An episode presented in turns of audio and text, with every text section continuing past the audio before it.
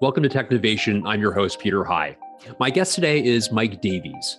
Mike is the director of Intel's Neuromorphic Computing Lab, a position that he's held since 2017. He's also a senior principal engineer at Intel Labs. We'll talk a bit about the relationship between those organizations. And I also look forward to understanding the basics of this topic uh, and its relevance both to Intel and to the world more generally in Mike's perspective. Mike joined Intel in 2011 as part of an acquisition of Fulcrum Microsystems, where he was the director of silicon engineering. Mike, welcome to Technovation. Great to speak with you today. Hi, Peter. Great to be here. But first, a word from our partner, Transmit Security, and the company's co founder and president, Rakesh Loonkar. Transmit Security is a cybersecurity organization that focuses on identity experience and is enabling a secure and passwordless future. They also recently received the highest Series A venture capital investment in history for a cybersecurity company at a valuation of $2.2 billion. Rakesh wanted to share a couple of recommendations for technology and digital executives on how to improve a company's cybersecurity infrastructure. Thank you so much, Peter. First, I strongly recommend to take part of their budget and dedicate it to really innovative companies. It has to be built into the budgets up front so that it serves as a forcing function to really look for new technologies. The, the second recommendation is outside of identity. There are two very interesting classes of security technologies that are emerging. The first one is improving the quality of code to make sure that your developers are not introducing software vulnerabilities. The second is cloud security. I think we're in the first inning of hundreds of companies that will be created offering really innovative ways of securing the multitude of problems in the cloud environments. I just just want to leave your audience with this last thing. Every single time they have to enter their password, change their password, can't remember their password, or any other problems, please remember Transmit Security. And now on to the interview. Wonderful. Well, let's let's for the uninitiated or less initiated. I would love to hear in your own words, um, sort of the definition of the topic. What is neuromorphic computing? Uh, provide some of the basics, if you would. Sure. Yeah. So, from my perspective, neuromorphic computing is uh, an effort to go back to the first principles of, of, rethinking computer architecture from the perspective of what we understand today about the workings of the brain, uh, really at the very lowest level. So, focusing on neurons and the connections between neurons and the, the dynamics, the ways that neurons operate at, at, a biological level. And um, understanding that and adapting that and applying it to the manufacturing you know chip design technology we have available today. So as our engineering tool seeing what lessons what principles are applicable and try to rediscover uh, a, a, different way of performing computation, hopefully one that is achieving the energy efficiency, the latency, and the adaptability, the ability to learn, you know, online, deployed in the real world with real world data, um, you know, much better than than what we can do today with conventional uh, uh, computer architecture. And there are obviously a lot of touch points, as you and I've talked about uh, in prior conversations, between the work you're doing and artificial intelligence and deep learning, more generally speaking. Talk a bit about that relationship, if you would. Uh, many people who are watching or listening to this would certainly be familiar with uh, AI and its advances, and perhaps with deep learning and advances there. Talk a bit about the relationship with what you've described and those broader topics as well. Sure. Yeah. Well, uh, it, from some perspective, uh, everything is brain inspired when in computing. If you go back decades, so seven decades or more to Alan Turing, von Neumann, Rosenblatt, some of the very original thinkers in computing and AI, uh, they had the brain in mind. Uh, and so they were uh, trying to emulate and capture the, the amazing intelligence uh, capabilities in, in the one example we found in the natural world, which was the brain. So all of this has kind of a common family tree, so to speak. Um, uh, you know, quickly back in those days, there was uh, a, a, divergence between what is now called the, the von Neumann model, so our standard uh, computer architecture that has advanced by you know factors of a million over the decades, um, and then and then meanwhile there's been another splinter which is neural networks. Um, so so really taking this uh, bottom up perspective of let's capture the more literal form that we find in the brain. So, so back in the 1950s, there was the perceptron, uh, uh, the first kind of hardware neural network.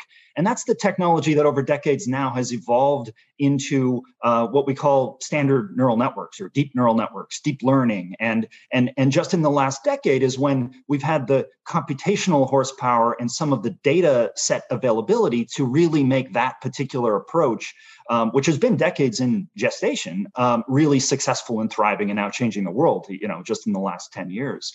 Um, but but that really traces its roots back to that you know 1950s 1960s era modeling of neural networks which is um, an extremely powerful model but quite different from what you know we now understand as as uh, you know the way real neural networks real brain, brain networks operate so, so what we're doing is we're taking a fresh look at uh, it, really thinking about the the those primitive elements and and seeing how they they provide capabilities which are very different from what traditional neural networks do in in terms of being deployable, operating at very low power levels. Um, as opposed to technology which is much better suited for say data center oriented you know very big memory sets pre-collected data that is you know kind of processed through it at, at once training all the parameters in the network as you do in the, the sort of the deep learning paradigm, um, which is which is incredibly powerful when you have sufficient data and compute to to perform those kind of operations, but is very, very different from the kind of learning and adaptation that we find happening in in brains of real organisms. Very interesting. I appreciate that that uh, that that broader background as well, and and it strikes me from the way you describe this that uh, some of what you were doing is really thinking long term and and the the the broader innovation that will happen across decades versus the sorts of things that will de- Intel would be able to derive and, and and customers and others would be able to derive value from in the near term. And I wonder, even just from a strategic planning perspective, how you think about that balance between the the the gains that necessarily one thinks of, for example, eventually getting to artificial general intelligence, which most pontificators would suggest is decades in the future, um, versus the kinds of advances that have been happening uh, across these various topics in recent years and will continue in in the years to come. H- how do you think about that balance between the near, medium, and long term implications of what you're researching? Yeah, yeah. So that's that's a great question. I mean, the uh, you know why now? What even the field, this modern field of neuromorphic computing, where we're really studying modern neuroscience, has, has been around for some time, even before Intel, uh, you know, invested and got in this area. So really, uh, and, and, if you ask, you know, many in the field, they will answer, you know, neuromorphic computing, of course, is the future, and it always will be, right? So, it, it, you know, it, is the technology ready with the state of uh, semiconductor manufacturing technology that we have? You know is it ready to deliver value? Do we understand enough about the way the brain works? Um, and do we have sufficiently advanced manufacturing technology transistor technology and related memory technology to to to really deliver value to the real world? And so that that was the the top priority the first question that we were looking at in this in this uh, uh, research field is to understand what is the state of the art? And you know given that how does it compare to conventional techniques uh, conventional state of the art solutions to the same problems and and that's what the first three years of of the work with our our first neuromorphic chip loihi was was all about was you know not necessarily trying to push this out into market immediately but really to just survey kind of a shotgun based approach of all the different possible applications where this might be deployed and where does it outperform conventional solutions you know where does it not? Where do we need you know ongoing innovation in uh, transistor scaling new memory technologies you know uh, wh- where is the algorithmic understanding of how these brain systems work? Where is it just you know too too early to really uh, do something useful? And so so that's that's what we've been engaged in over the last three years and we have a pretty good understanding that the, it, there, there's a range of, of applications. Some which are quite viable in the near term. And, and, there's a growing ecosystem of startups that are that are really uh, tackling some of the that near term opportunity. Um, and then there's the longer term. You mentioned uh, artificial general intelligence, right? The, these are not things that are happening overnight. I think uh, myself and those in the field uh, feel very strongly that eventually neuromorphic architecture will be part of that answer you know an essential ingredient if we want to capture the kind of intelligence that we observe in in in humans um, and and and scale that up even even larger potentially.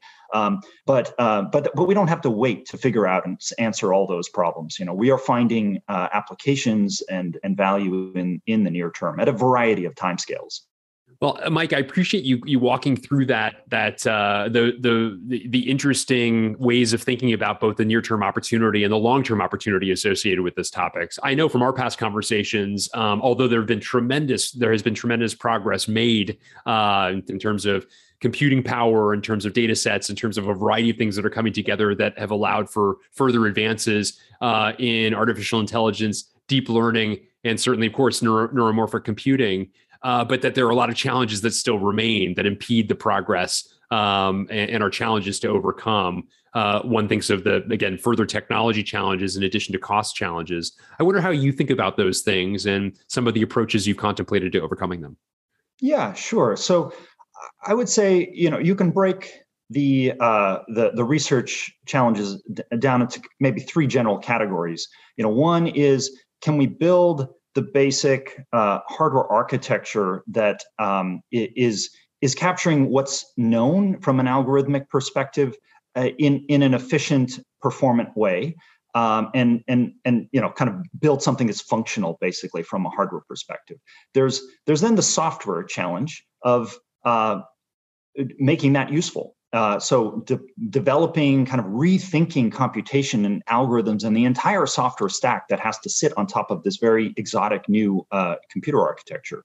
Um, and then there's kind of some of the fundamental issues related to given our current transistor technology our current semiconductor manufacturing technology you know what does that add up to as far as an overall you know total cost of ownership uh, you know trade-off for for a customer for a particular application and I would say on the first uh, uh, challenge there, things are looking pretty good.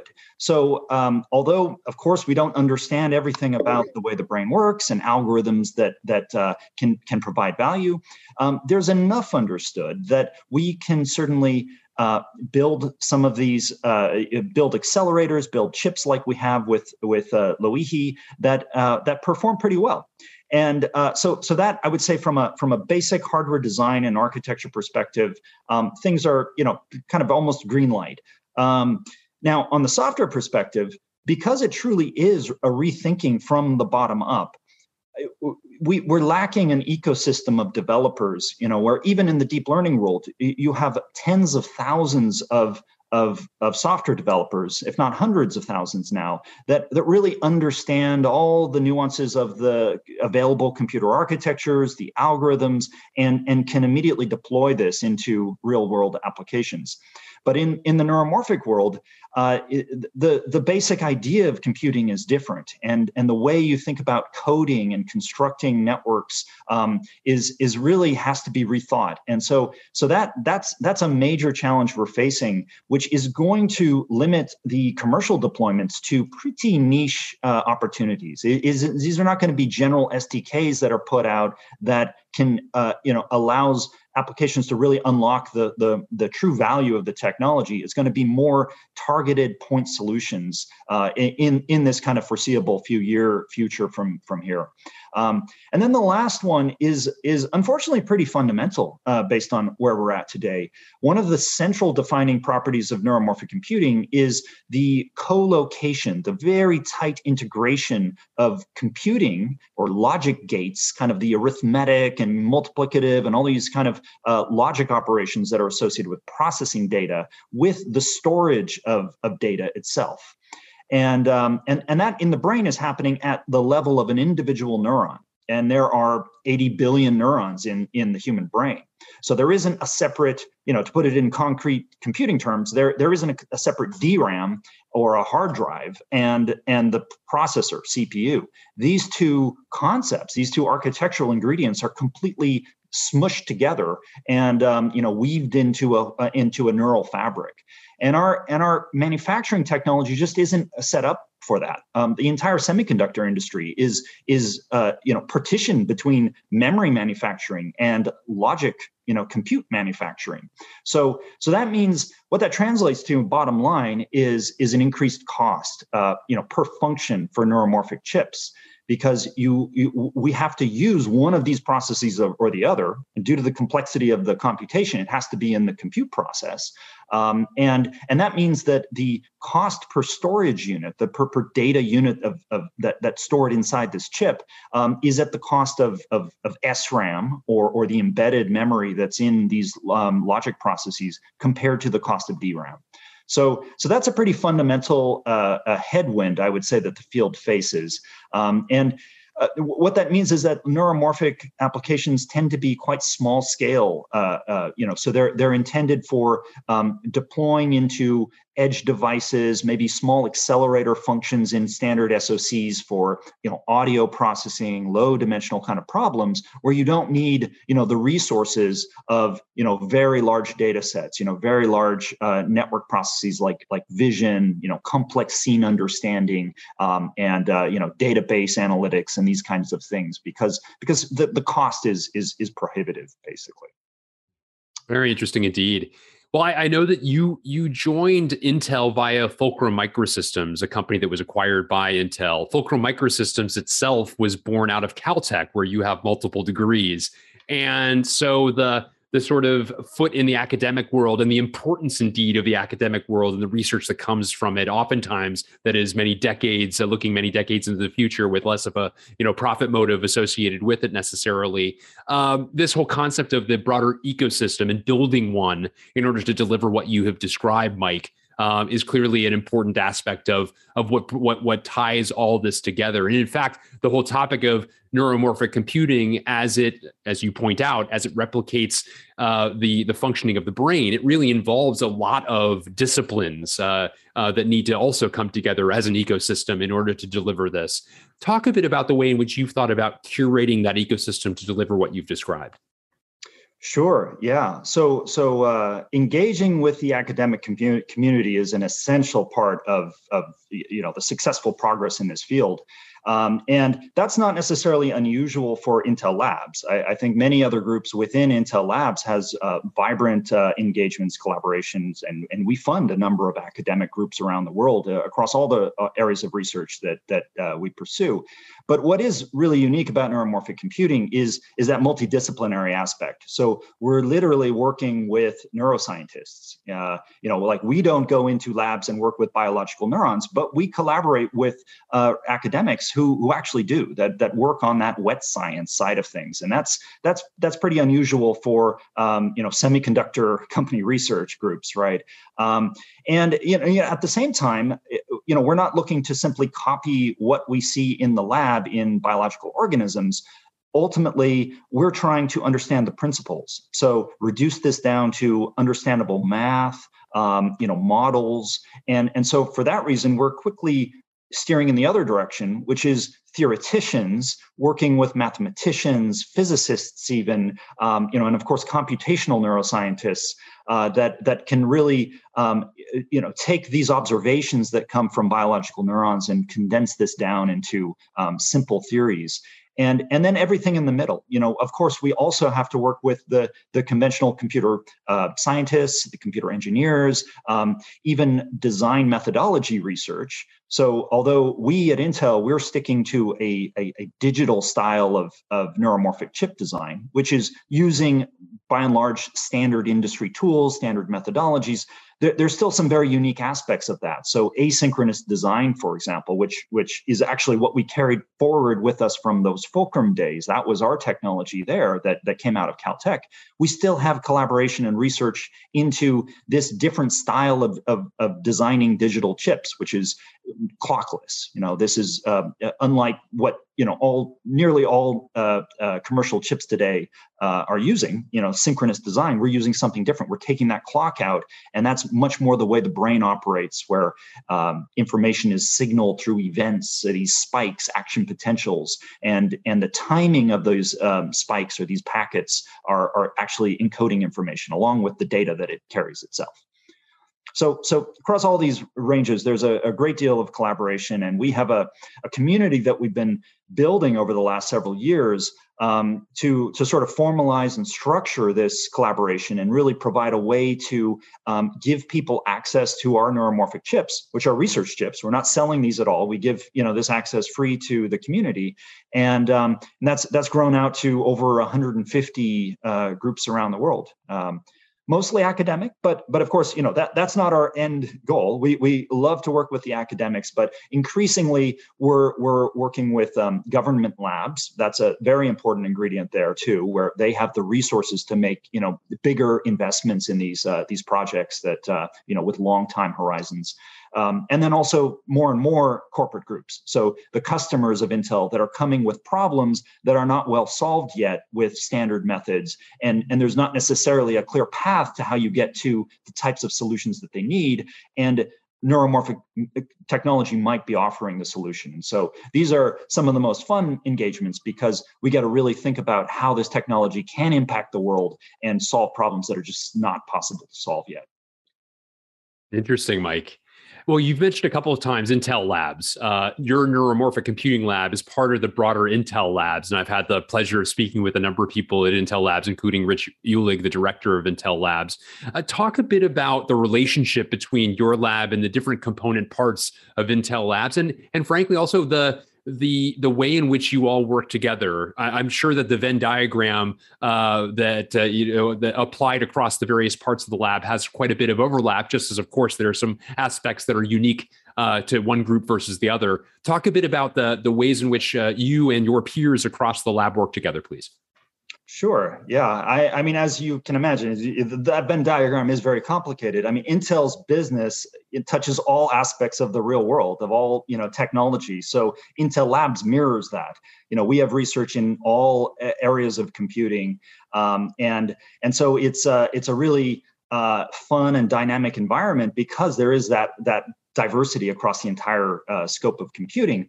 Now, neuromorphic computing, my lab, neuromorphic computing lab, is um, engaged in pretty much the most you know about as basic an area of research as, as intel labs engages in. So this kind of quite a long time horizon thinking about um, you know really rethinking the basic principles of computing uh, you know that's not so common necessarily in intel labs. There's maybe quantum computing is the one other analogy uh, where where that that kind of rethinking is happening and a kind of fundamental approach.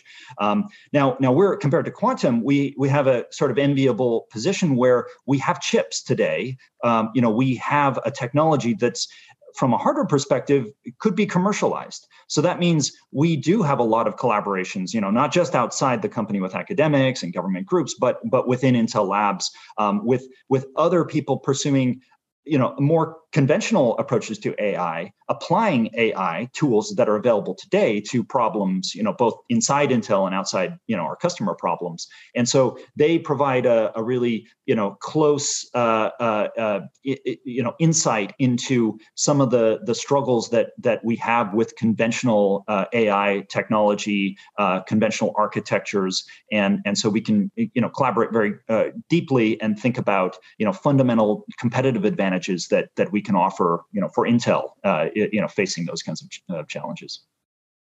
Excellent. Well, Mike Davies, thank you so much for for taking time with me today to speak on Technovation about uh, the groundbreaking research you and your team are doing, giving us a bit more context to neuromorphic computing and what we might see in terms of progress in the near term versus the long term, and just the more broad uh, view that you have in terms of how to bring all of this to life. It's been a really interesting conversation. Sure. Yeah, it's been a pleasure. Thanks, Peter.